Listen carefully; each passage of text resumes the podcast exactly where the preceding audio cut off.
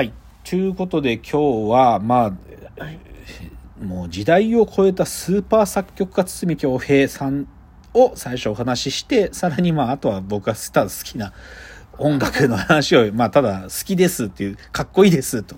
もうこの映像をもう何回も見てます。そういうことを言ってきたと。だけどさ、なんか、まあ別に僕はもともとそういう夏メロ的なものを見たりとか、昔の映像見るのが好きだからいいんだけどさ、なんていうかこの昔の曲を、ある意味、聴くきっかけ作ってくれた一つ、なんか存在もいてさ、それって一番わかりやすいの徳永英明だと思うんだよね。おーなるほどね、徳永英明がさ、カバーをいっぱいしてくれたじゃない。うんまあ、徳永英明の声で。うんあのおかげでさ、なんていうか、その、いい曲っつうのがさ、こう、現代の人にも、こう、もう一回聴かれるみたいな。だから、うん僕、徳永英明、まあ、なんか、いなんか、こう、意地悪な目線で言う人はさ、カバーばっかしてみたいな感じで、ちょっとさ、なんかいじったりするけど、でも、なんか、偉いなって思うわけよ。うんうんでで、そういう同じ角度で、その、今、現在ね、直近、その、カバーアルバム頑張って作った人いて、それ、うん宮本浩次なのね。誰それ？エレカシのみ、エレファント化しました。エレカシの宮本浩次だよ。へ宮本浩次が、今、お女性ボーカルの曲をカバーしたアルバムで、ロマンスっていうアルバム出したのよ。ーうんで、それ全部で12曲かな。13曲だから入ってんだけど、うんなんだろう、あの、70年代の曲なんだけど、まあほとんど70年代なんだけど、例えば、あの、もしも私が家を建てたなら、かな？小さな家を建てたでしょう。真っ赤なバラと白いパイコン。あ、そう、あなたって言ったね、あなた。子犬の横にはあなた、小坂明子さんのこの歌とか。あと、あの、い異邦人ね。子供たちが空に向かいて両手を広げ鳥や雲や夢までもとかね。知ってるこの歌？知らないあ、知らないの？うん僕この異邦人も好きだよ。さ超歌ってる、なんか。チャラッチャッチャン、チャラチャッチャッチャンっていうのは、イントロもめちゃかっこいいしね。とか、うんまあさっき言った岩崎宏美のロマンスとか、聖子ちゃんの赤いスイートピーとかで売ってんのよ。で、木綿のハンカチーフも歌ってんのね。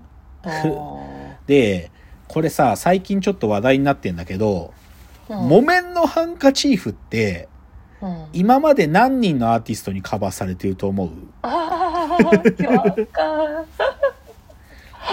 え えー、10人ぐらい？いや、これさ、いや、これ、公式な正確な数かわかんないよ。なん、か、有吉さんのラジオでね、なんか、その、じゃあ、次曲ですっつって、宮本浩次さんのカバーで、木綿のハンカチーフっつって、宮本浩次が歌う木綿のハンカチーフが流れた後に、有吉が、まあカバー、宮本さん僕大好きだけど、でもやっぱり木綿のハンカチーフは太田博美なんだよな、とかいうふうに有吉さんが言ったわけ。うん。でもまあでも木綿のハンカチーフよくカバーされるよな、つって、それでリスナーから報告があって、なんか、その、木綿のハンカチーフはカバーしてる人が300人ぐらいいるらしい。300人ぐらいカバーしてるらしいよ。そまの、あ、歌いたくなるけどね。宇多田ヒカルの木綿のハンカチーフ知ってる？えー、知らない。ロックっぽいやつ。恋人よーつって、そう、ちょっとギターサウンドのやつあ、ごめん、宇多田ヒカルじゃない、ごめん。椎名林檎。椎名林檎の木綿のハンカチーフ。ちょっとロックサウンドそう、椎名林檎の木綿なんか違うんですよ。そういうのとかあるからね、もうほんとすげえなと思うよ。本当に。いや、でもなんでそんなんできるのか、本当に知りたいわ。曲ね曲ね。なんかね、なんかその、堤恭平さんが、いや、なんかね、その、ほ、本当は作曲家になろうとしてたわけじゃないんだって。一番最初はね、そのレコード会社に入るじゃん？うん、で、その、邦楽っていうか歌謡曲とか嫌いだったんだって。うん嫌いで、しかも軽蔑してた。で、絶対にその方角の、なんていうか、部署には行きたくなくて、洋楽？洋楽を、ある意味国内での版権を買い付けてきて扱う部署。うんそういう、そこに配属されて、で、散々洋楽をそこでまあ、買ってきて売るっていうか、そういうことをやってたんだって。で、なんだけど、その中で一つなんか、洋楽の楽曲を日本人が聴けるような形にリメイクして売ろうっていう時があって、で、その時に、その、佐々木っていうんだけど、堤京平の本名。で、うん。その佐々木くん、そあそのレコード会社の洋楽部署の担当者の佐々木くんっていうことを隠してね、うん。堤京平っていうペンネームっていうか、その作曲家としてのペン、これなんかおじいちゃんの名前から作ってるらしいんだけど、うん。で、そこで書いて、で、それがちょっと売れたんだって。うん。え、で、あれ、堤、あれ君だったの？って話になって、うん。で、そこからなんかその作るってことに、なんか面白みっていうか、うんのを発見していくらしいんだよね。すごくない？あとね、なんうかん、そうい。やううんなんかね、で、それでね、その、だ初期堤京平、まだその、だから、ちょっと仕事の延長で自分が作れそうだからってやってみたっていうのが始まりなんだけど、うんでね、その、橋本淳さんっていう堤京平の青学、青学なんだけど、青学の一個上の先輩の、まあ、ここれも大作詞家なんだけど、橋本淳に連れられて、堤京平がね、あの、杉山浩一さんっていう、うんあの、ドラクエの音楽とかも全部作ってる大作曲家よ、彼も。その杉山、で、その時の杉山浩一はもうすでにもうヒットメーカーの一人だったんだけど、その杉山浩一のとこに堤京平を連れてくって時があるんだって。うんで、こいつまだ駆け出しで、曲とかちょっと書いたりはしてるんだけど、杉山先生、こいつに音楽教えてあげてもらえませんかって言ったんだって。うんそしたら杉山浩一が、堤京平にね、なんか、うんまあじゃあどんぐらいできるのかわかんないから、ちょっとこういう、僕が今こういうメロディーの導入のとこ書いてみるから、これちょっとピアノ弾いてみてっつったら、それで即興で堤京平が弾いたらね、なんかもういろんなテクニックが入ってて、即興でなんかフーガの何かが入ってたりとか、すごい、もうすごかったんだって。それで杉山浩一が度肝抜かれて、もうこの子に教えることないよって言ったっていうのが、杉山浩一が言ってたの。言ってんの インタビューの中で。だから、まあ、おそらくもう元々才能があった。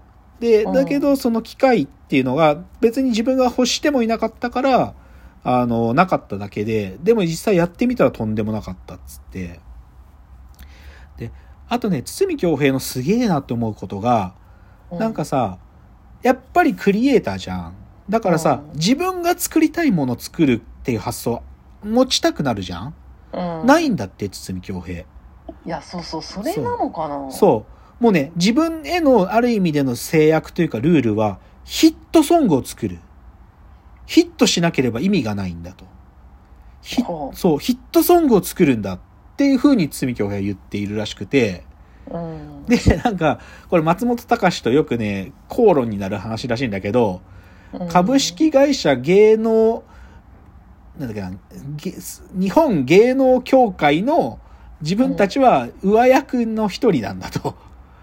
で、その芸能、株式会社芸能協会、日本芸能協会っていう、まあそんなものないんだけど、その芸能会っていうものがあったとしたら、そこの中で、なんか自分たちはそのだ中心メンバーの一人なんだから、ヒットソングを作らなきゃっていう使命は持ってるべきなんだっていうふうに言ってるらしくって、で、松本隆はどっちかというとそうじゃなくて、やっぱり俺たちが作りたいものを作るべきだろうとか、そういう気持ちがあるから、よく口論になるらしいんだけど、うんでも堤京平はヒットソング作るって、もうそれじゃなきゃ意味ないんだと。